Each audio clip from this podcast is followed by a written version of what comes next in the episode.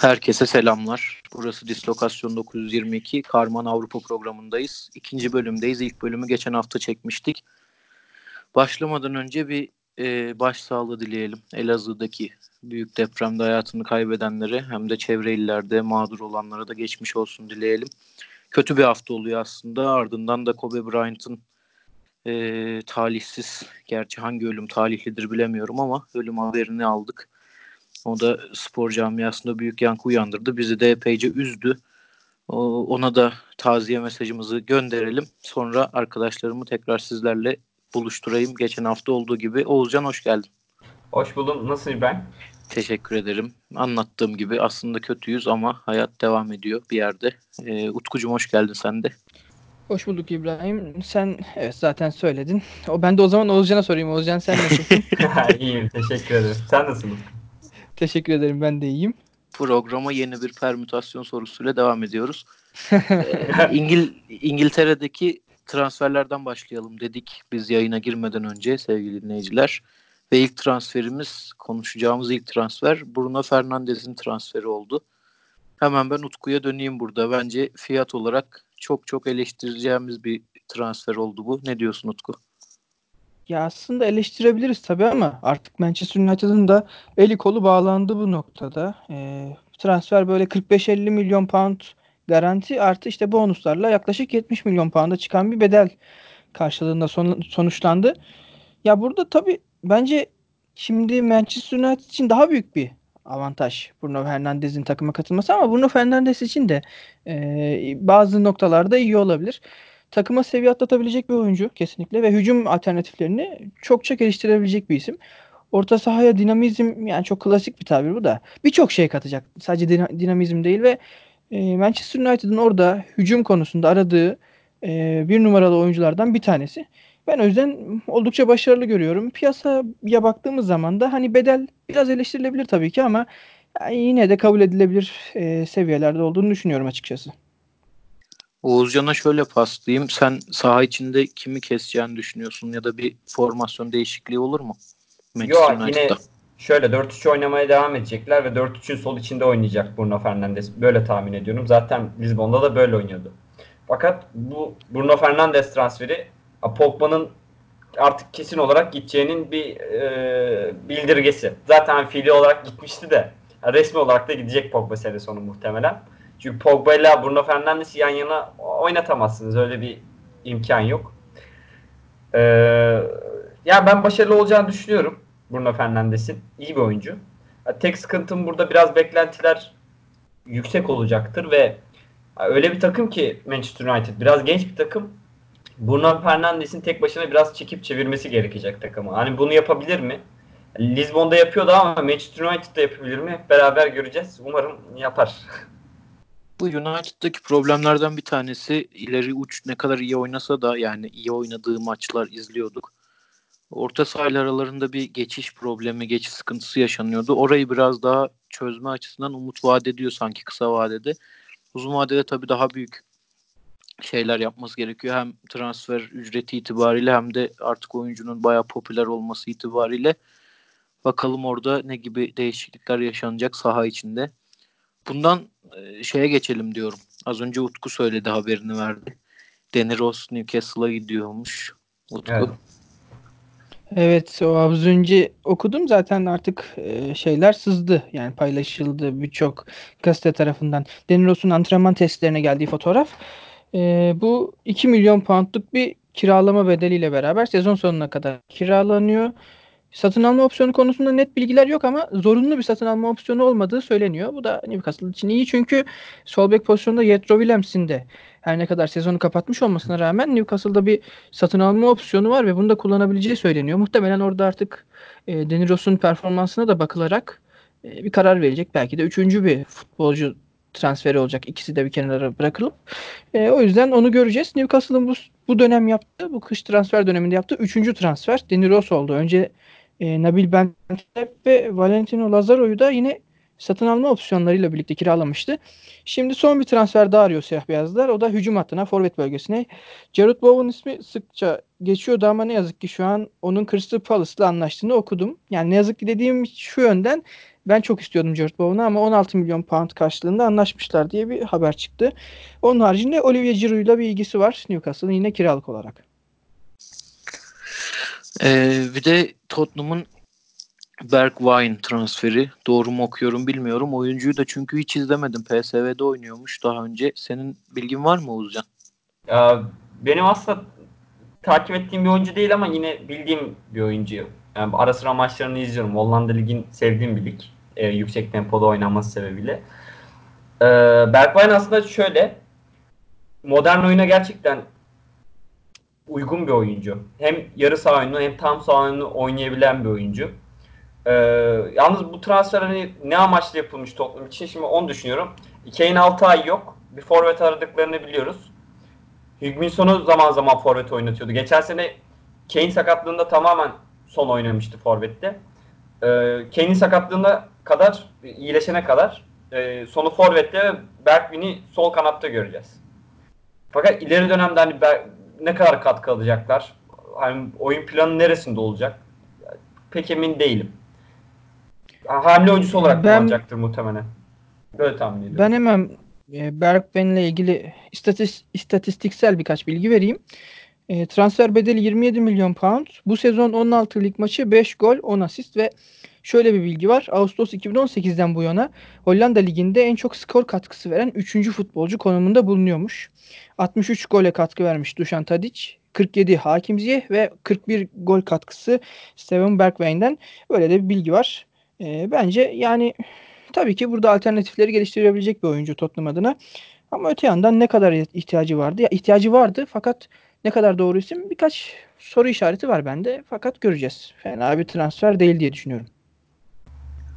Şimdi Hollanda Ligi deyince şeyi de ekleyelim. Benim e, ilgimi çeken bir transfer olmuştu Türkiye Ligi'nden.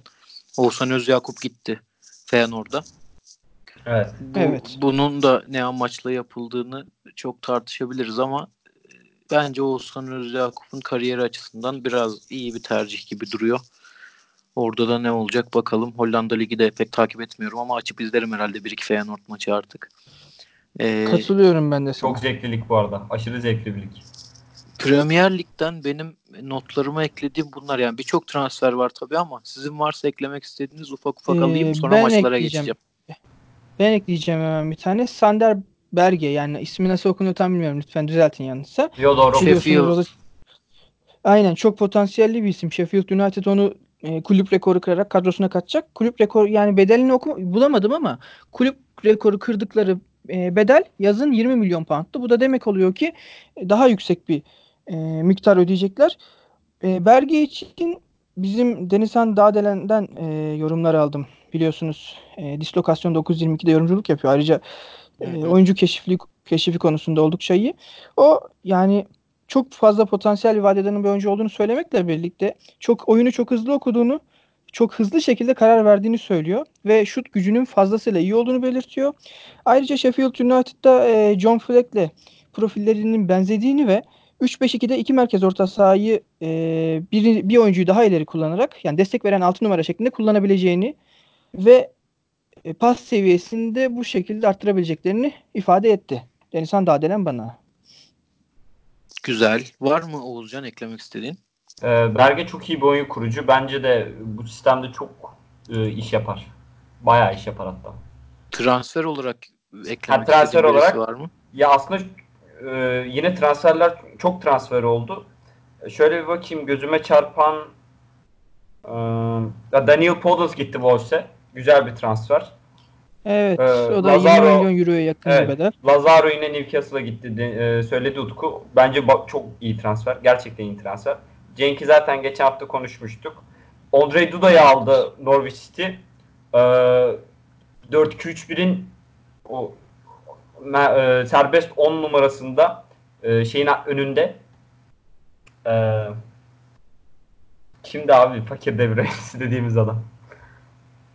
He şey Emi Emi Buendia. Ha, aynen Buendia. Buendia ile birlikte bence gayet iyi bir ikili oldular.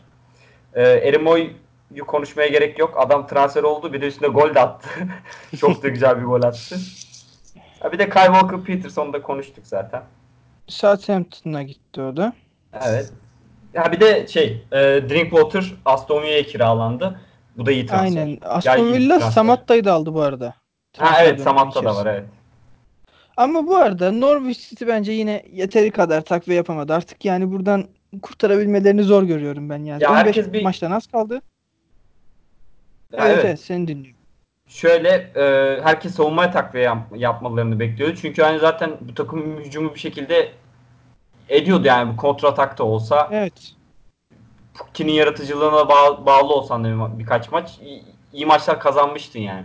Fakat savunma gerçekten alarm veriyordu yani. Ama hiçbir takviye gelmedi savunmaya. Bakalım göreceğiz. Yani biraz sıkıntılı oldu bence o konuda. Neyse sözü İbrahim'e bırakalım o da bizi yönlendirsin artık. Bu hafta e, Premier Lig'de maç oynanmadı biliyorsunuz. Hoş oynandı ama bir fikstür yoktu. Liverpool oynadı. Önce onunla başlayalım istiyorum. Sonra lig kupasına paslayacağım.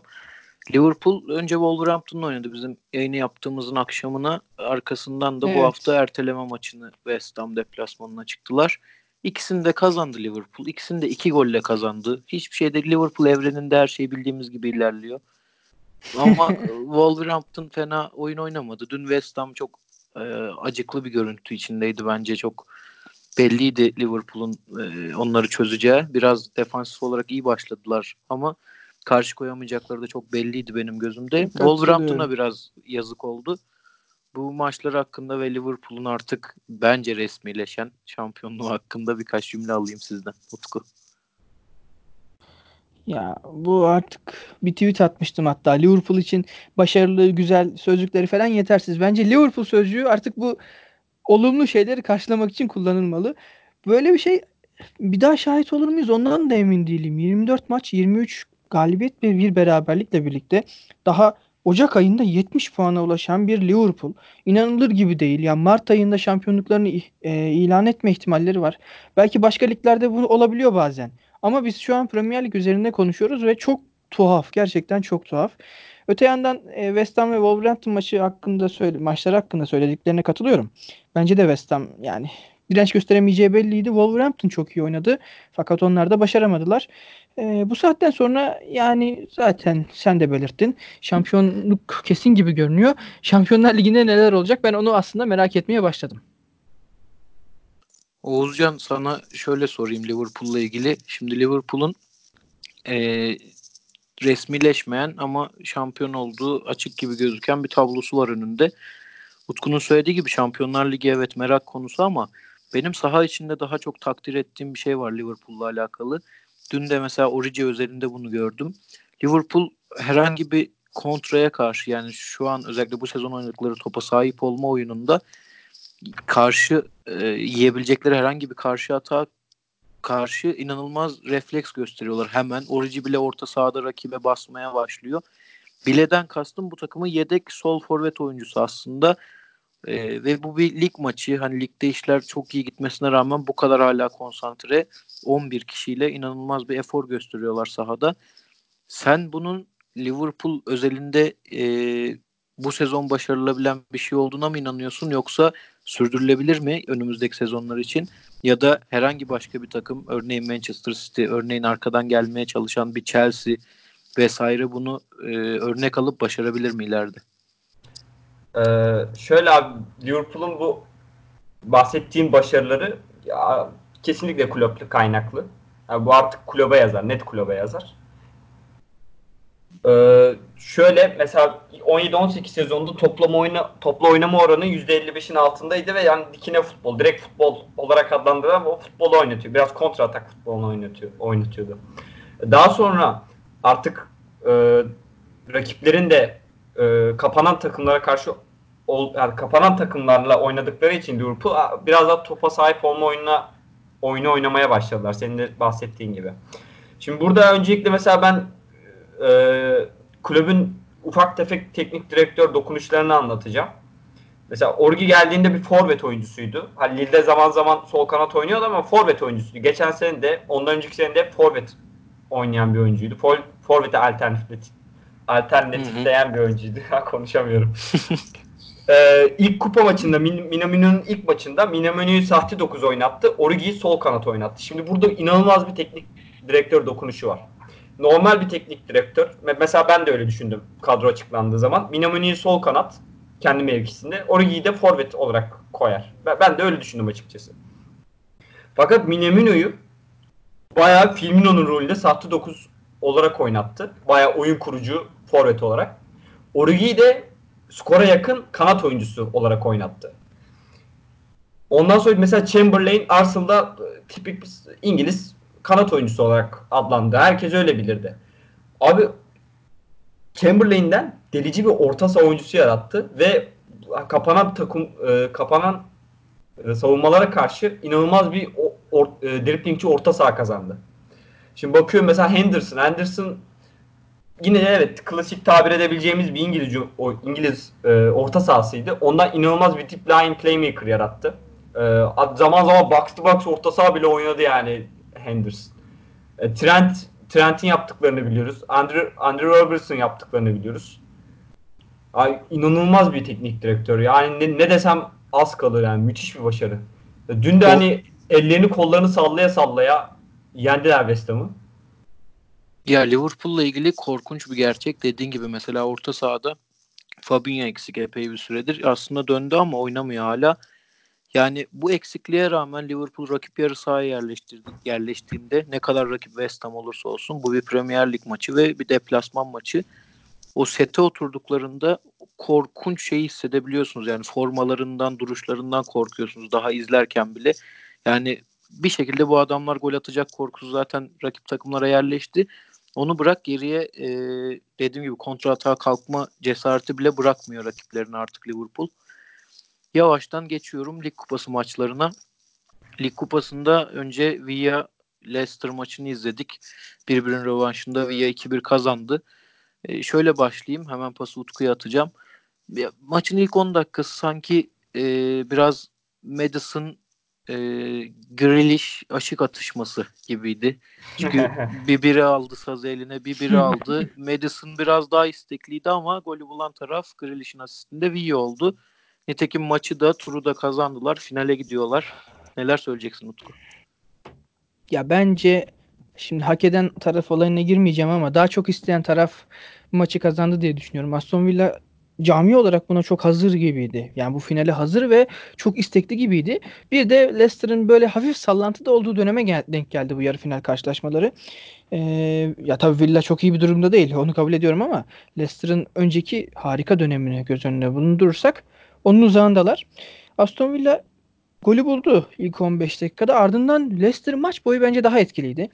Ki yani birbirden sonra Leicester bir pozisyon var mesela John Evans e, iki tane uzun villalı savunma oyuncusunun arasından çıkıp vurdu ve top direği e, yani direği sıyırarak dışarı gitti. Mesela gol olsa Leicester şu an finalde olarak konuşuyorduk fakat olmadı.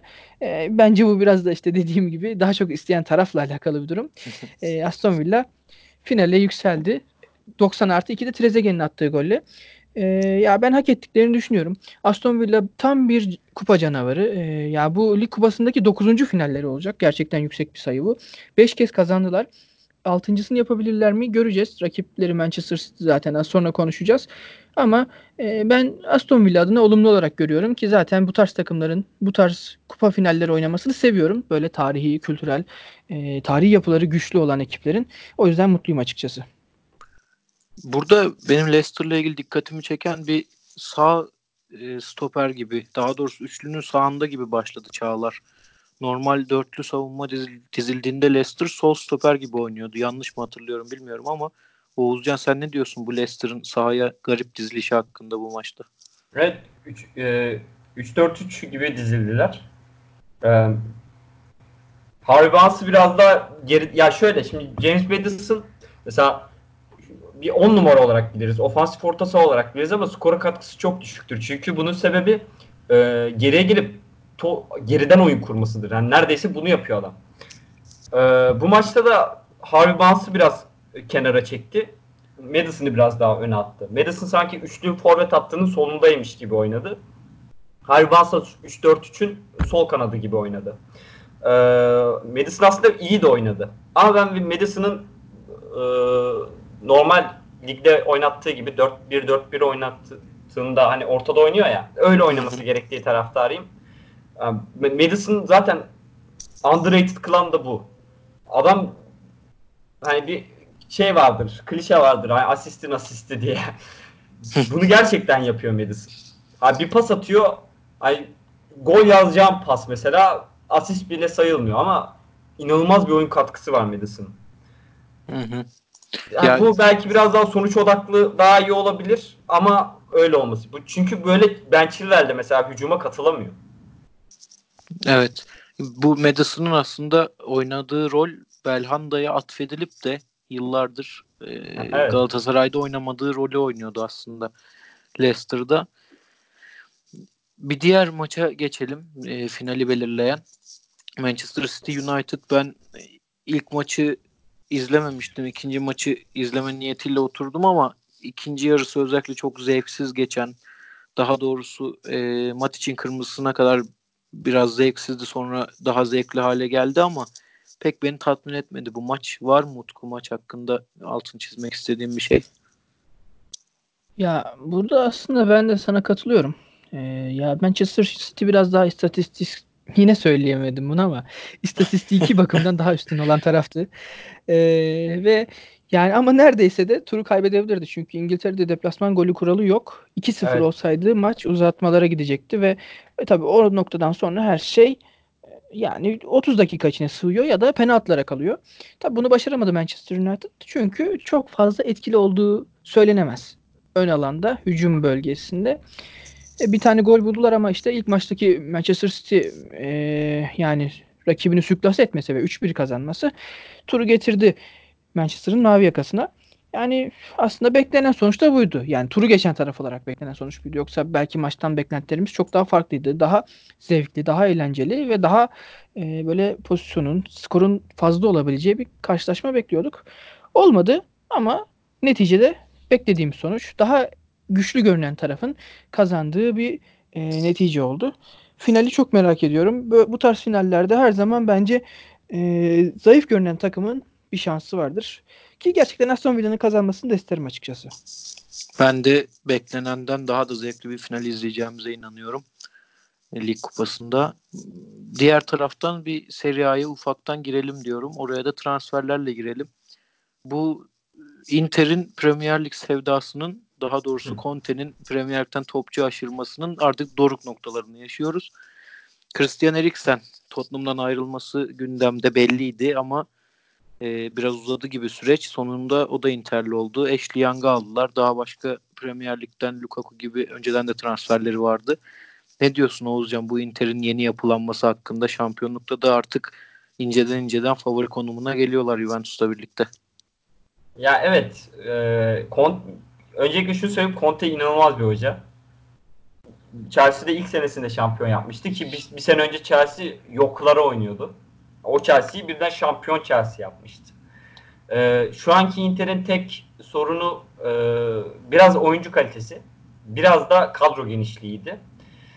Eriksen'le oyuncu kalitesini diğer birkaç ya, pa, yan parçayla da kadro genişliğini arttırdılar. Artık ben yani Juventus ekstra bir şey yapmazsa Inter'in bu sene şampiyon olabileceğini hatta olacağını düşünüyorum.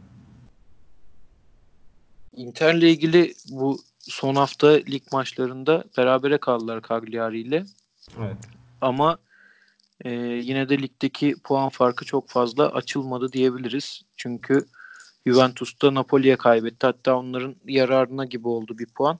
Evet tabii. E, Napoli-Juventus maçıyla birlikte değerlendirelim Utku istiyorum. Çünkü biz Napoli-Juventus maçını biraz yermiştik. Özellikle Napoli tarafından ama e, Juventus'u mağlup etmeyi başardılar.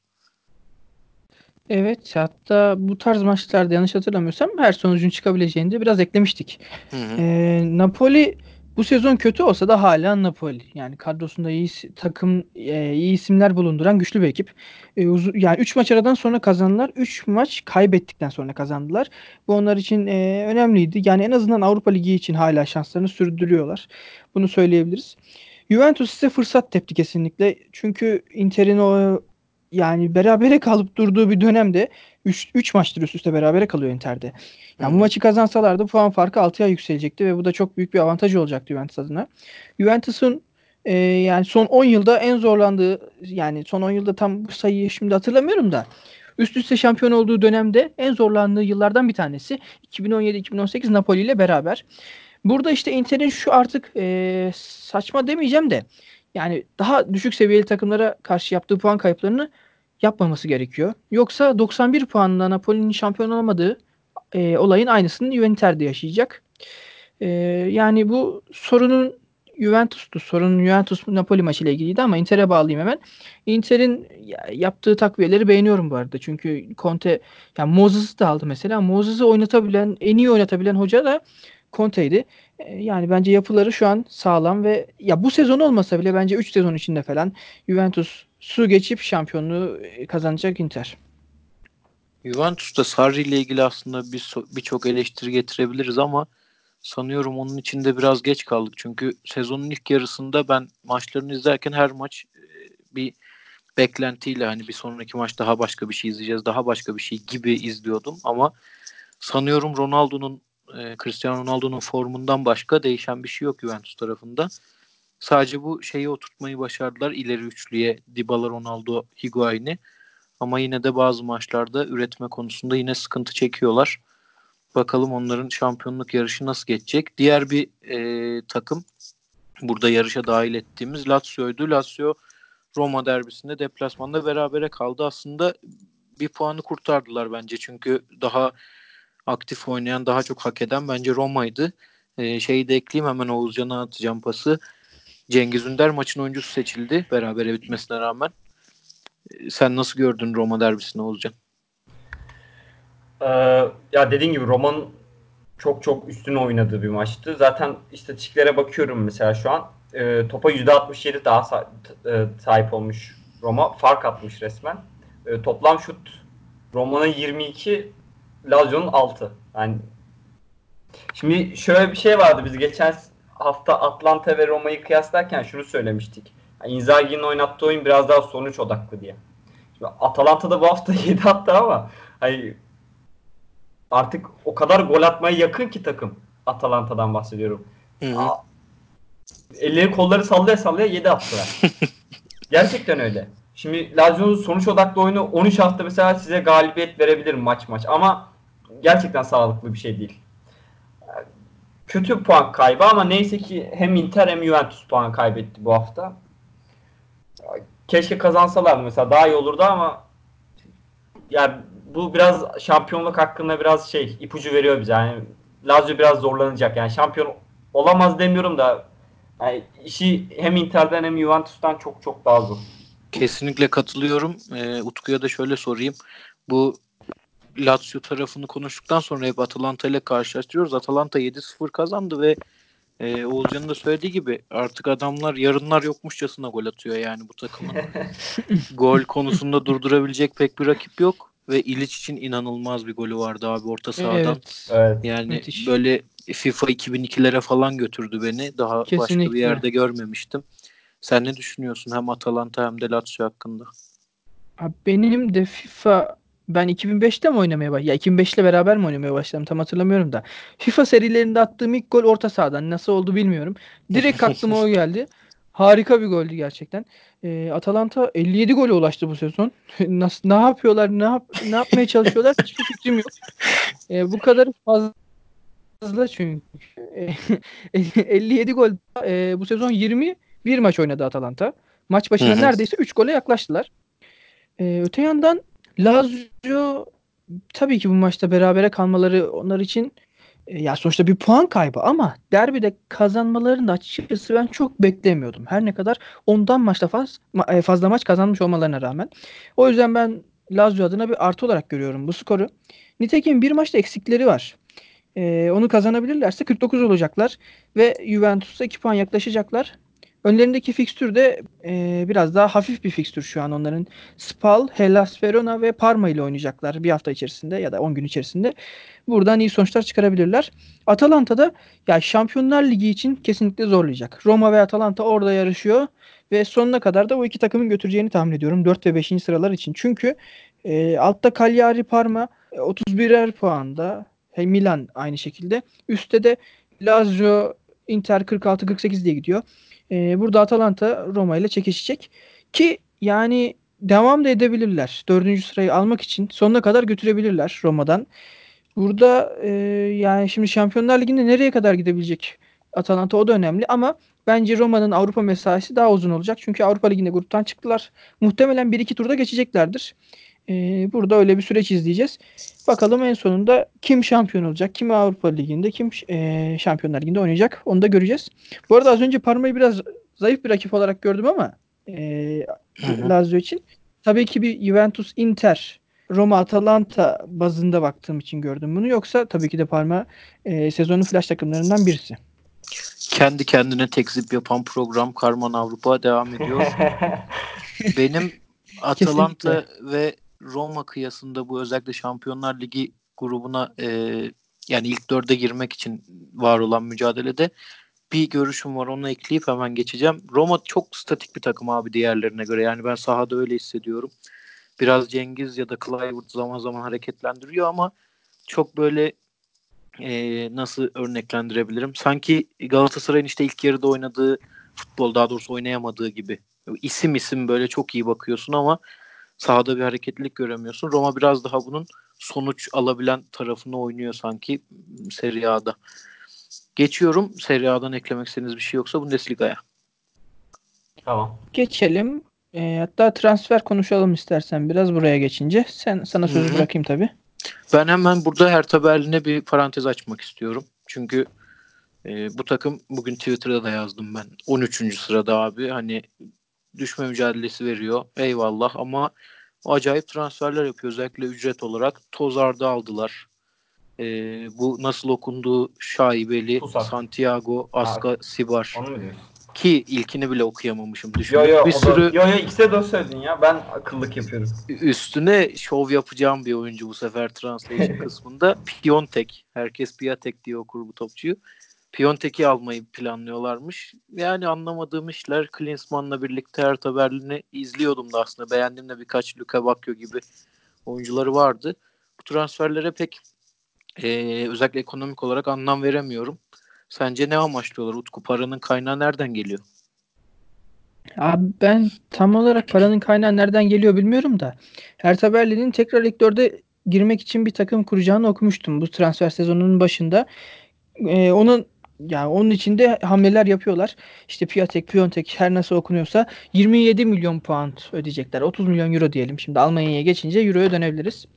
ee, öte yandan senin saydığın iki oyuncuyu yani toplam burada 60 milyon civarı sanırım ya da 70 milyon euro civarında bir bonservis ödediler herhalde. Yanlış mı biliyorum? Doğru doğru ee, abi. Lütfen düzeltin. Ya bir kış transfer dönemi için çok fazla. Hadi onu geçtim. Ee, yani burada yeni bir güç doğuyor anladığım kadarıyla Almanya Bundesliga'da. Ki bence doğması da güzel bir şey. Çünkü Hertha Berlin sonuçta Berlin Avrupa'nın ya dünyanın büyük merkezlerinden bir tanesi ve burada da çok güçlü bir takımın olmaması da biraz tuhaf. Ee, yani bizim Ankara'da olmaması gibi aslında. Ee, evet. Ve Hertha Berlin yavaş yavaş tekrar üst sıralara yükselirse ve Şampiyonlar Ligi'ne gidebilecek konuma gelirse önümüzdeki senelerde e, yani hem ligin hem şehrin hem de takımın tanıtım açısından önemli. Bu sezon kümede kalma açısından çok sorun yaşayacaklarını sanmıyorum. Senin dediğin doğru. Yani bu yıl kümede kalma savaşı veriyorlar bir nevi. Çünkü e, son maçlarda iyi sonuçlar alamasalar şu an e, o ateş hattında olacaklardı. Ama öte yandan muhtemelen yazın da birkaç e, değerli ekleme yapacaklar kadrolarına ve ondan sonra ben sonraki yıllarda nerede olacaklarını çok merak ediyorum. Beklentim gelecek sezon Avrupa Ligi potasında yer alabilmeleri ve sonrasında bu hızla devam ederlerse Şampiyonlar Ligi'ne gitmeleri. Hertha Berlin'le ilgili aslında ümit vadeden nokta şu sanıyorum 6-7 haftadır Dortmund ve Bayern Münih haricinde kaybettikleri maç yok. Yani sonuç odaklı e, başarılı gidebilen bir takım. Dediğin gibi küme hattından da biraz kendilerini uzakta tutuyorlar. Burada başka benim gözüme çarpan bir transfer haberi yok. Sizde varsa onu ekleyelim. E, ondan sonra maçlara geçelim. Bundesliga için mi? Hı hı. Güzel transferler var ya. Bayağı Buyur güzel abi. transferler vardı. Hemen şey, senden devam edelim. Tamam tek tek. Bak, ilk önce bir Odriozola hamlesi geldi e, Bayern Münih'ten. Bence gayet iyi bir transfer. Kiralık da olsa. Ee, bakayım. Munas Dabbur Hoffenheim'e gitti. Dabbur geçen sene manyak bir sezon geçirmişti. Böyle 30 gol 15 asist mi ne öyle saçma sapan bir şey yapmıştı. Seviyeye gitmişti.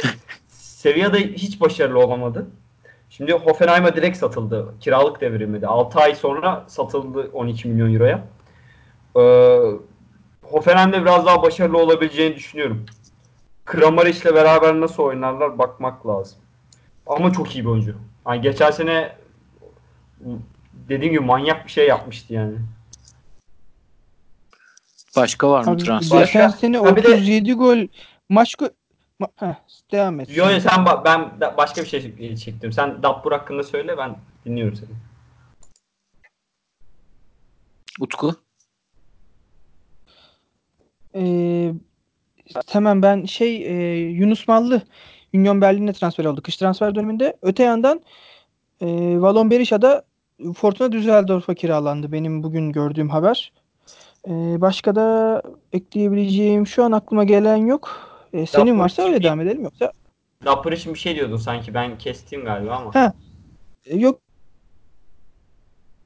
yok kesmenin Dabbur 37 gol atmış yazıyor geçen sezon. Gerçekten Ha, fantastik e, sayı ama işte, işte Avusturya Ligi biliyorsun.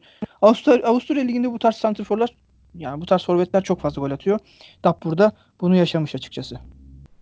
Ee, ben sadece Askasibar ve e, Tusart hakkında bir şey söyleyeceğim. Ama mesela Tusart ve Askasibar eski tip hani ön libero dediğimiz, anchorman dediğimiz oyuncuların son örnekleri ve şu an 23 yaşının altındaki en potansiyelli iki anchorman. Onların bile 11 milyon euro ve 25 milyon euroya gitmesi aslında takımların ne kadar artık oyunun nereye döndüğünü de anlatıyor. Mesela atıyorum Evet. ee, Sheffield'ın aldığı şu aklıma ismi gelmiyor. Berge.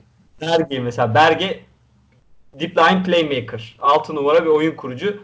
Hani mesela potansiyel olarak belki Askasibar'dan da atıyorum Tusart'tan da iyi bir oyuncu değil veya çıktı ilk çıktıklarında değildi isim olarak. Fakat onun ikisinden de yüksek fiyata gitmesi hani oyunun nereye evrildiğini bize anlatıyor biraz. Ya bu merkezdeki oyuncu özellikle e, günümüz taktiğinde sisteminde 6 numaralar diye tabir edilen oyuncular artık en e, değerli oyuncular haline dönüştü takımlardaki beklerle birlikte özellikle. Çünkü hem e, hücum tarafında hem savunma tarafında en çok aksiyon binen e, oyuncular oluyor genelde. E, yavaştan maçlara geçiyorum. Transfer Tamam. özetimiz bittiyse. Tabii tabii maçlara Ee, geçelim artık. Şimdi Bundesliga'da şöyle bir genel tabloyu çizeyim ben size. Tek tek sorularım olacak. Leipzig lider demiştik. Kaybettiler. Schalke kaybetti Bayern'e. Gladbach, Dortmund ve Leverkusen kazandı bu hafta. Ee, lider yani işin e, tablonun yukarı tarafında diyeyim. Onlar karlı çıktı. Onun dışında e, Schalke Bayern Münih maçıyla daha doğrusu Bayern Münih Schalke maçıyla başlamak istiyorum. Schalke'nin Leipzig'i mağlup ettiği bir maç vardı 3-1'lik skorla. Onunla benzer e, mantalitede aslında benzer bir kadro yapısıyla sahaya çıktılar ama Nübel cezalıydı. E, Nübel'in yerine geçen kalecileri de ismini şu an hatırlamıyorum. Schubert. Schubert, Schubert aynen. O 6. dakikada çok fiyasko bir gol yedi. Zaten Bayern Münih'e karşı da böyle bir gol yerseniz arkası kesilmiyor. Ama e, maçla ilgili şunu ekleyebilirim.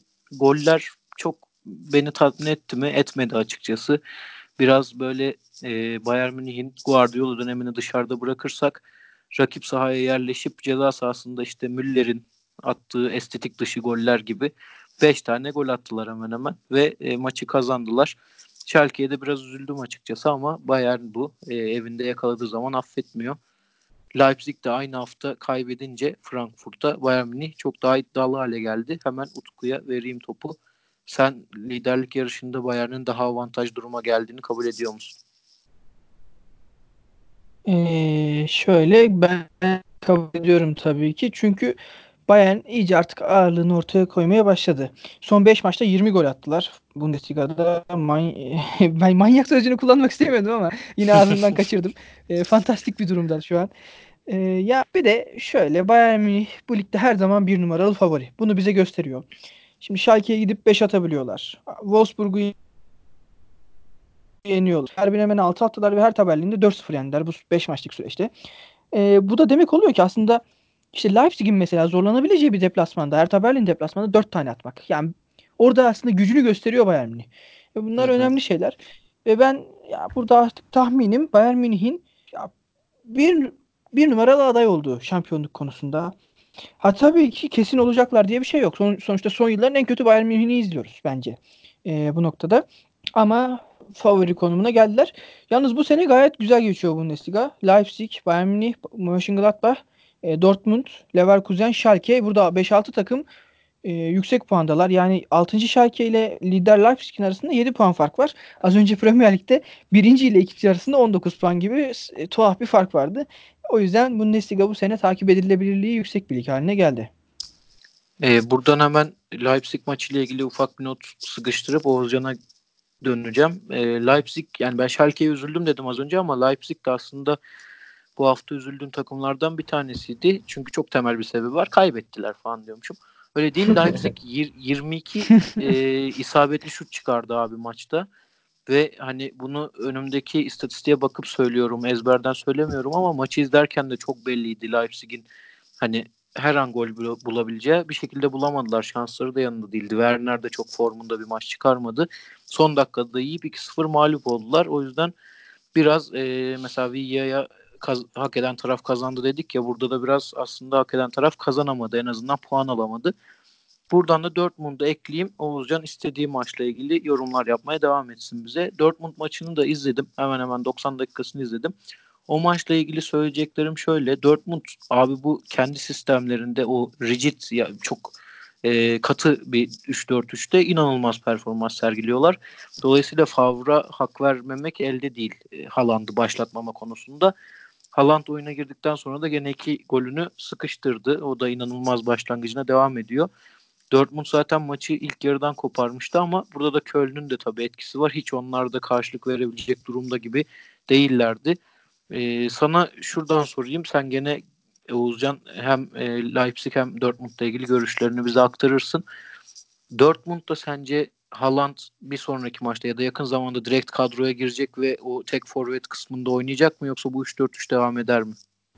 Ee, Favre'ın Royce'u niye oynattığını anlayabiliyorum. Ee, çünkü modern oyunda artık birkaç tane oyun kurucuya ihtiyacınız var ve orta sahada sadece Witzel bu görevi yapıyor. Hatta e, Julian Wiggle'ı göndermelerinin sebebi buydu. Yan yana oynayamıyorlardı. Ee, ve modern oyuna çok uygun bir oyuncu değildi Wiggle açık konuşmak gerekirse. Ee, özellikle e, Torgan Hazar ve Sancho gibi kanat forvetleriniz varken yani Royce'u neden forvet olarak oynattığınızı anlayabiliyorum.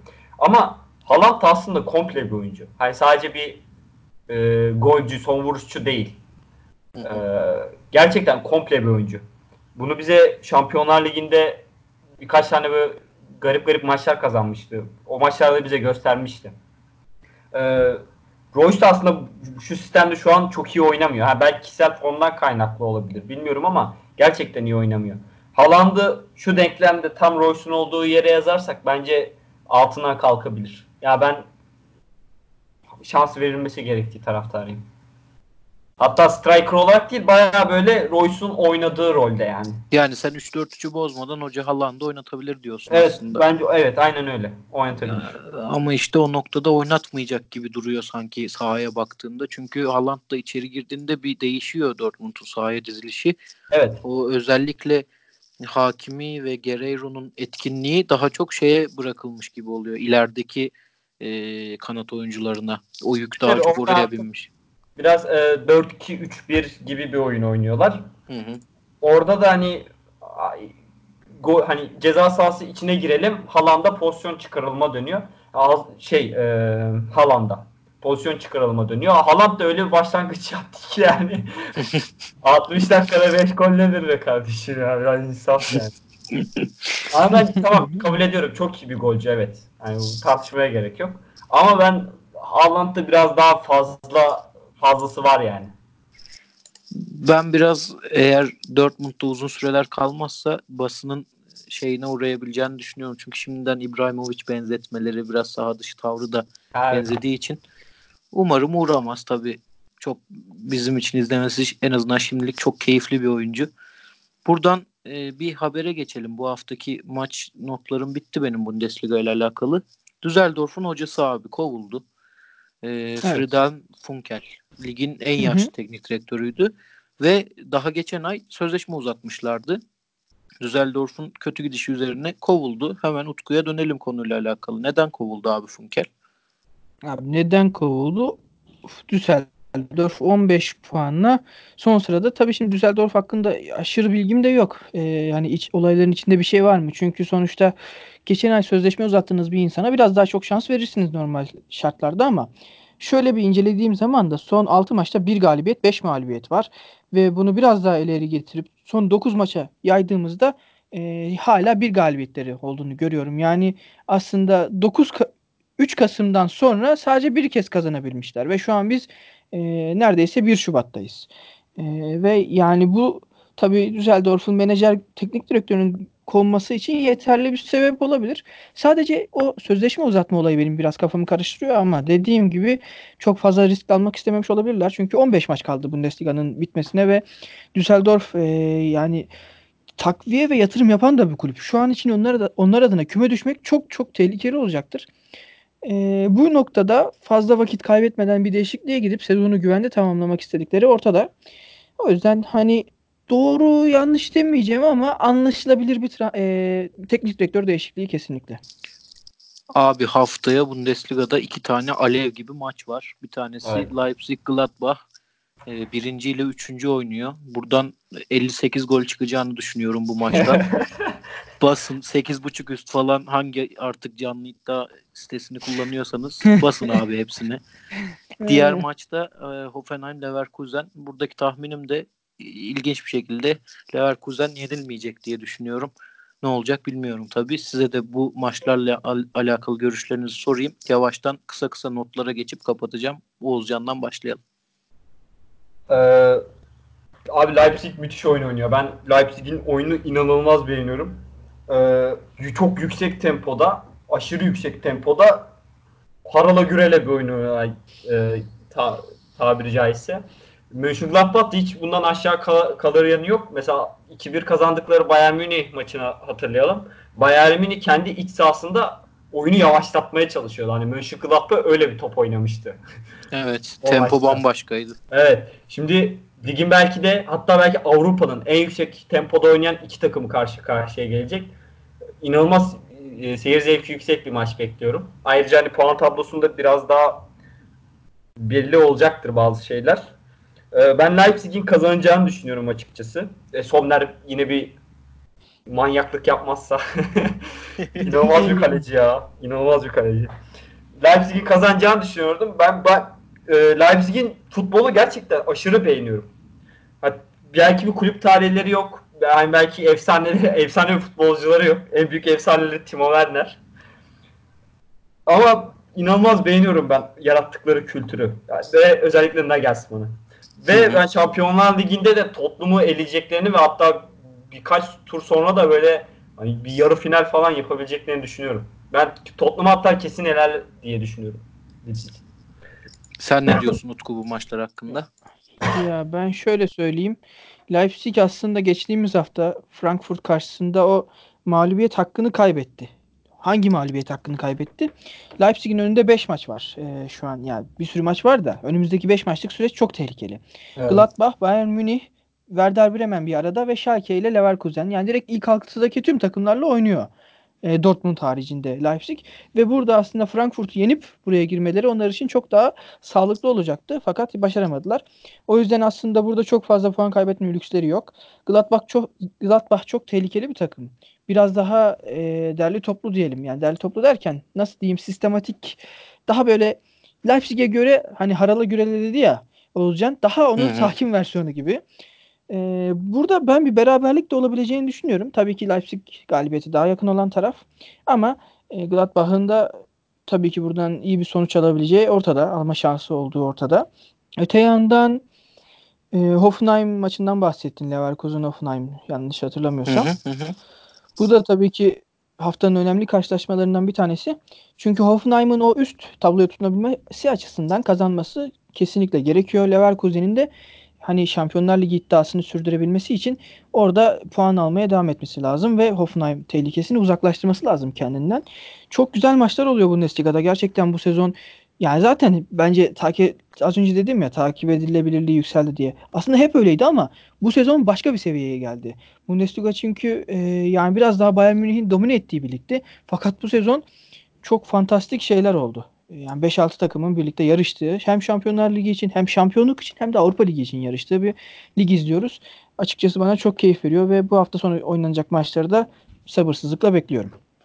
Şimdi Bundesliga'yı kapatmadan önce ben ufak bir şey ekleyeceğim. Sevgili Alp Özgen hem e, maçların spikeri hem de güzel, iyi bir yazar benim takip ettiğim. E, hemen herkes de tanıyordur zaten Bundesliga ile ilgili. Hı hı. O Bayern evet. Schalke maçının ardından çok güzel bir şey yazmıştı. Onu ben notlarıma sıkıştırmışım. Uf, kısaca okuyayım. Eğer Allianz Arena'da Bayern Münih'ten puan koparmak istiyorsanız şunları yapmalısınız diye maddeler sıralamış Alp abi çok iyi bir kaleci ve savunmanız olacak ve bu kaleci sezonun en iyi maçını oynamak zorunda. Kusursuz bir fiziksel performans sergilemelisiniz ve üst düzey bir kontra atak stratejisine sahip olmalısınız. Bu kontra ataklarda bulduğunuz 2-3 fırsattan 2 ya da 3'ünü atacaksınız. Son dakikalara iki farklı girip şans da yanınızda olacak diye. Gerçekten harika bir yazı. Ee, %100 katılıyorum. Güzel evet. Gerçekten doğru şimdi, yani. Alp abi bunu tweet attığı yazısına da eklemiş. Ben orada da gördüm. Ben de çok beğendim. E, yayında da şimdi dile getirdik ya. Ben diyorum ki yine bahis severlere buradan göz kırpayım. İki hafta sonra Utku'nun söylediği gibi Leipzig deplasmanda Bayern Münih'le yani Allianz Arena'da oynuyor. Bas abi babaannenin bileziğini mi satıyorsun? Dedenin arabasını mı satıyorsun? Bas Leipzig'e bas ben öyle söyleyeyim size Aman. yani çok çok net galibiyet abi. E, bunun gibi ufak tefek notlarım var. Şimdi onları sayayım programı kapatırken. E, araya girmek tamam. isterseniz abi lütfen siz girin araya. Çünkü bunlar dediğim gibi direkt bilgi e, sayacağım birkaç tane. Önce e, ustalara saygı kuşağıyla başlayayım. Gianluigi Buffon çok sevdiğim hatta benim efsane kalecimdir. Bir, birinci sıraya yazarım her zaman. 42 yaşına girdi. Ona e, nice yaşlar diliyorum kendi adıma. Claudio Pizarro Bundesliga'dan yine e, 4 farklı decade'de forma giymiş olacak artık. Çünkü 2020'ye girdik ve o da e, bir maçta forma giydi. 41 yaşında e, Bremen, Köln, Bayern Münih ve yine şu an Bremen forması giyiyor Bundesliga'da. E, Cristiano Ronaldo yine geçen hafta da söylemiştik. Serie A'da inanılmaz bir e, performansı var şu sıralar çok formda. Üst üste 8 maçta 12. golünü attı. Bu sezonda 17 gol 2 asistlik performansı var. Ona da bir e, saygı çakmış olalım. Onun dışında Manchester City Fernandinho'nun sözleşmesini bir yıl daha uzattı 2021 sonuna kadar. O da bir usta sayılabilir. Onu da saygı kuşağında anmadan geçmeyeyim. Gene City ile ilgili bir haber. Leroy Sané takıma döndü. Bunu e, umuyorum önümüzdeki haftalarda Sané forma giydikçe uzun uzun konuşuruz sizle birlikte. İlginç bir haber vardı aslında. Burada size biraz e, yorumunuzu soracağım. Manchester United taraftarları e, CEO'nun Ed Woodward'ın evine saldırmışlar. Çok Türk kokan bir haber. Ne diyorsunuz bu konu hakkında? Ee, abi kesinlikle katılıyorum ya. Ya bu saçma sapan şeyler yani. Knicks taraftarı da yapıyordu bir ara. Ee, bu takım sahibini protesto ediyorlar falan.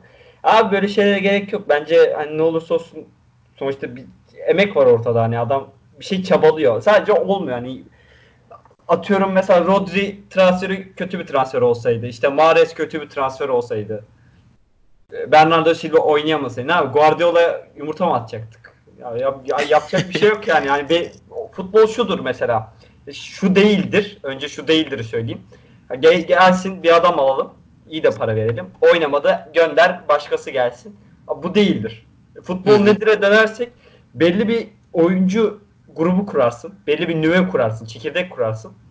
Ve buna güvenirsin. Buna yatırım yaparsın ve ilerlersin. Hani başarılı olur, başarısız olur. Bence Manchester United denedi. Gerçekten çok denedi. Şimdi 2014'ten 2013'ten beri hatırlayalım. Ee, o Ferguson son şampiyonluğundan beri düşünelim. Önce bir David Moyes dönemi oldu. Tamam David Moyes başarısız bir antrenördü. Kabul ediyorum. Ondan sonra Van Hal, Van Hal geldi. İyi transferler yaptı. Belli bir yatırım yaptı. Bence gayet iyi de bir kadro kurdu. Ya başarılı olamadı. Sonra Mourinho geldi. Mourinho da belli bir kadro kurdu. Kısmen başarılı olamadı. Son senesi faciaydı. Kabul edelim. Ama ondan önce mesela Liverpool'un ya Liverpool ne yapıyor dediğimiz sene Liverpool'un önünde bitirdi ligi. İkinci bitirdi. Hı hı. Bunu atlıyoruz. E, Hem de mesela kadroya baktığımız zaman şimdi mesela Lingard yerden yere vuruluyor. Abi o Lingard oynuyordu yani. Çok da oynuyordu hatta. İşte Rashford'u çıkaran adam zaten Mourinho. Evet. Martinelli, Martinelli Van Hal döneminde transfer edilmişti yanlış hatırlamıyorsam ama yine de bir şekilde adapte etmişti sisteme. E sadece Lukaku transferi vardı Mourinho'nun ve o başarısız bir transferdi. Yanlış kişiye güvenmiş demek ki Mourinho. ya olmadı yapacak bir şey yok. Yani Şimdi yeni Ya bir bu- kurmaya çalışıyorlar Hı hı. Solskjaer'le birlikte. Umarım başarılı olurlar. Bu taraftar saldırılarıyla ilgili komik olan nokta yani şey yok ortada. Şimdi taraftarlığın esas meselesi bir şeye bağlısın ve duyduğun şey çok soyut. Yani bir sevgi duyuyorsun, bir bağlılık hissediyorsun. Ama sinirlendiğinde mesela aklına direkt olarak işte CEO'nun ya da hocanın ne bileyim bir oyuncunun gelmesi bana bir garip geliyor bilmiyorum. Yani hayatta düşünüyorum ikili ilişkilerde sıkıntı yaşadığınız zaman demek ki bu insanlara soruyorum. Yani direkt karşınızdakine mi saldırıyorsunuz? Hani aradaki bağı bir gözden geçirmiyor musunuz? Bunu neden sevdim ya da e, neden ben zaten bu sevgiye saygıya sahibim diye böyle bir çok değil 5-10 saniye mantıklı düşünseler böyle saldırılara hiç gerek kalmayacak zaten ama garip tabii herkesin e, tepki reaksiyon çeşidi farklı farklı oluyor. E, çok küçük bir şeyim daha kaldı. Onu da Utku'ya sorayım, e, danışayım. Hemen ondan sonra kapatacağım. Gabriel Martinelli ile ilgili Ronaldinho'nun bir e, Mirror'a verdiği röportaj düştü bu hafta. Onu Ronaldo'nun yani fenomen Ronaldo'nun ilk çıkışına benzetti. 18 yaşındayken o da e, herkesin merak konusuydu. Kim bu Brezilyalı diye soruyorlardı. O da topu isteyip alırdı ve rakip oyuncuların arasında karışı verirdi. Hiçbir şeyden korkmazdı. Aynı tutkuyu Martinelli'de de görüyorum demiş. Sen Martinelli'nin kariyerinde Ronaldo'yu bırak Ronaldo olmayı yaklaşabileceğini düşünüyor musun Utku? Ya, tabii ki yaklaşabilir ama bu- kat etmesi gereken çok çok çok fazla yol var. Bunu da es geçmemek gerekiyor. Şu an için çok iyi bir çıkış yaptı Martinelli. Yaşına da baktığımız zaman önünde iyi bir kariyer olacağını şu an için görüyoruz aslında. Ee, 2001 doğumlu 18-19 yaşlarında şu anda Martinelli. Yani dediğim gibi neden olmasın? Hani yaklaşabilmeye, belki yakalayabilmeye futbolda hepsi olabilecek şeyler ama kat etmesi gereken çok fazla yol var. E, bize bir şeyler vaat ediyor kesinlikle. Ama bakalım e, kariyeri nasıl gelişecek. Şu anki ço- çıkışından dolayı Martinelli'nin çok mutluyum aslında. Çünkü bir anda Arsenal'a gelip çok da sağlıklı olmayan bir yapıda böyle kendini gösterebilmesi, e, böyle bir çıkış yapabilmesi çok değerli bence. Hem Arsenal hem futbol adına. E, ve Brezilya milli takımı açısından da öyle.